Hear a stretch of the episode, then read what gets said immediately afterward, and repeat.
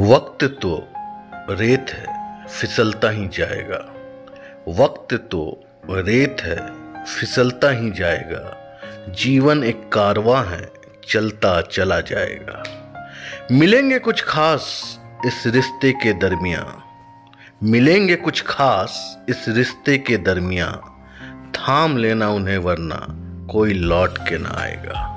नमस्कार, सत आदाब, वडकम और गुड इवनिंग दोस्तों। खातिन हाजरात। फिर हाजिर है ये नाचीज आपके सामने, कहानियों के गुलदस्ते में से। एक फूल आपके सामने पेश करने को। उम्मीद है, हमेशा की तरह आपको पसंद आए। तो पेशे खिदमत है मेरी ये नई कहानी, जो वक्त की महत्ता को दर्शाता है। हम वक्त को कोई तवज्जो ही नहीं देते। और ऐसा महसूस करते हैं कि हम अमर हैं। और वक्त हमारे लिए ठहरा हुआ है और बहुत से कार्य हम बाद के लिए टाल देते हैं। इस कहानी में मुख्य पात्र हैं वक्त, एक अमीर आदमी और यमदूत। आकाश एक अमीर व्यक्ति है। वो सिल्वर स्पून के साथ ही इस दुनिया में जन्म लेता है। उसके पिताजी शहर के बहुत ही प्रख्यात व्यापारी हैं। उनकी शहर से 10 किलोमीटर की दूरी पर एक बहुत बड़ी स्टील प्लांट है। और उनकी स्टील की मांग देश में ही नहीं, अपितु विदेशों में भी होता है।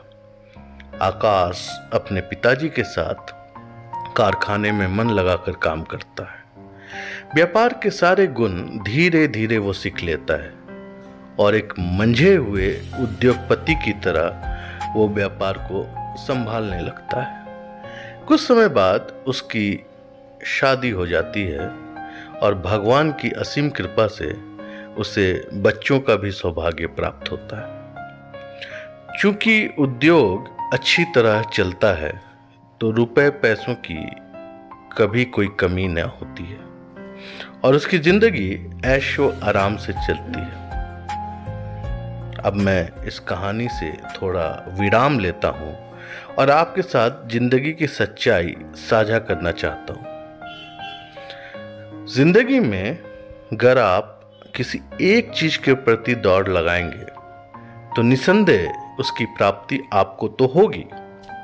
परंतु ज़िंदगी के दूसरे आयाम पीछे रह जाएँगे। इस कहानी में चूँकि आकाश का धंधा अच्छी तरह चलता है तो वो उसे और बढ़ाता है और एक नई प्लांट दूसरे शहर में भी लगाता है। और चूँकि व्यवसाय का अच्छा खासा अनुभव आकाश के पास है तो वो वहाँ भी सफलता हासिल करता है। पर एक चीज़ की कमी आकाश के जीवन में होती जाती है। जानते हैं क्या? वक्त। अपने लिए और अपनों के लिए।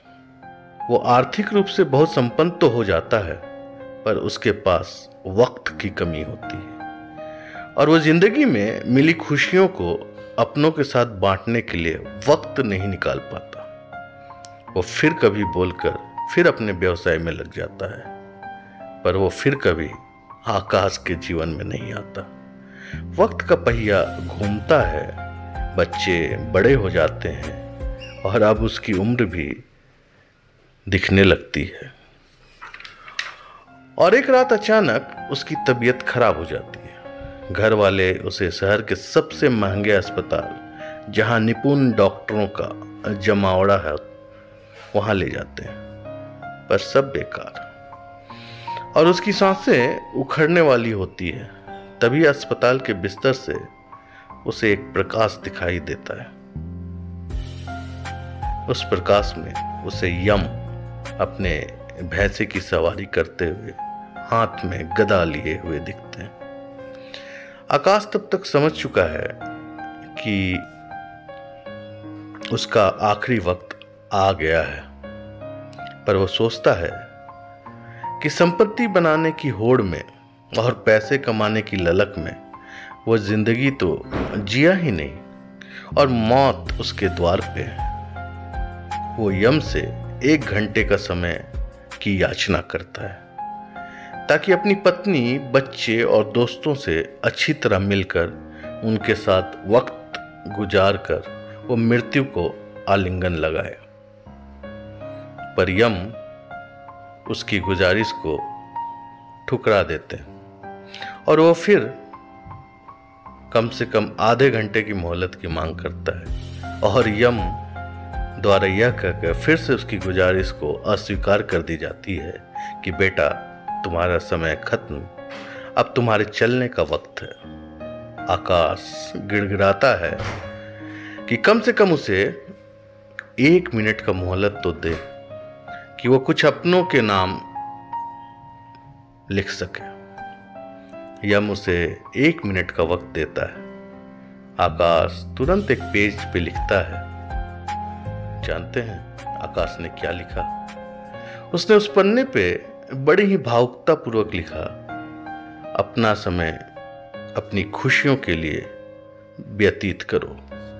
मैं इतना अमीर होकर भी एक घंटे का वक्त नहीं खरीद पाया।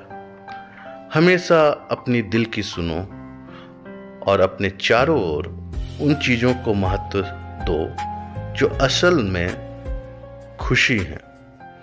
अपनी ज़िंदगी में जो भी वक्त आपको मिला है, उसका हर लम्हा खुश होकर जियो।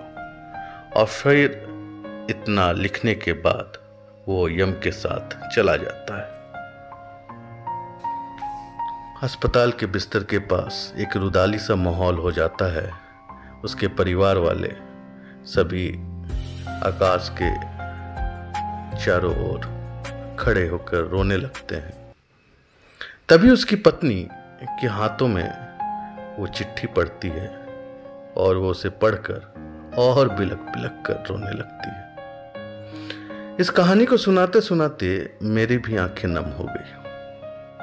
पर दोस्तों, ये कहानी एक सीख दे जाती है कि हम सब ज़िंदगी के स्टेज पर रंगमंच के कलाकार हैं और अपना किरदार निभाकर दूसरों के लिए स्टेज छोड़ना है। पर जब तक ज़िंदगी के स्टेज पर हम विद्यमान हैं, हमें हर लम्हे, हर वक्त का आनंद लेना चाहिए और ज़िंदगी संतुलित रूप से जीना चाहिए। किसी एक रंग के प्रति ज़्यादा मोहित होकर दौड़ लगाने पर दूसरा रंग जीवन का ना मिले, ये तो तय है। इस कहानी की यही इतिश्री करता हूँ। और इस वादे के साथ विदा लेता हूँ कि हम ज़िंदगी जिएँगे, उसे गुजारेंगे नहीं। धन्यवाद।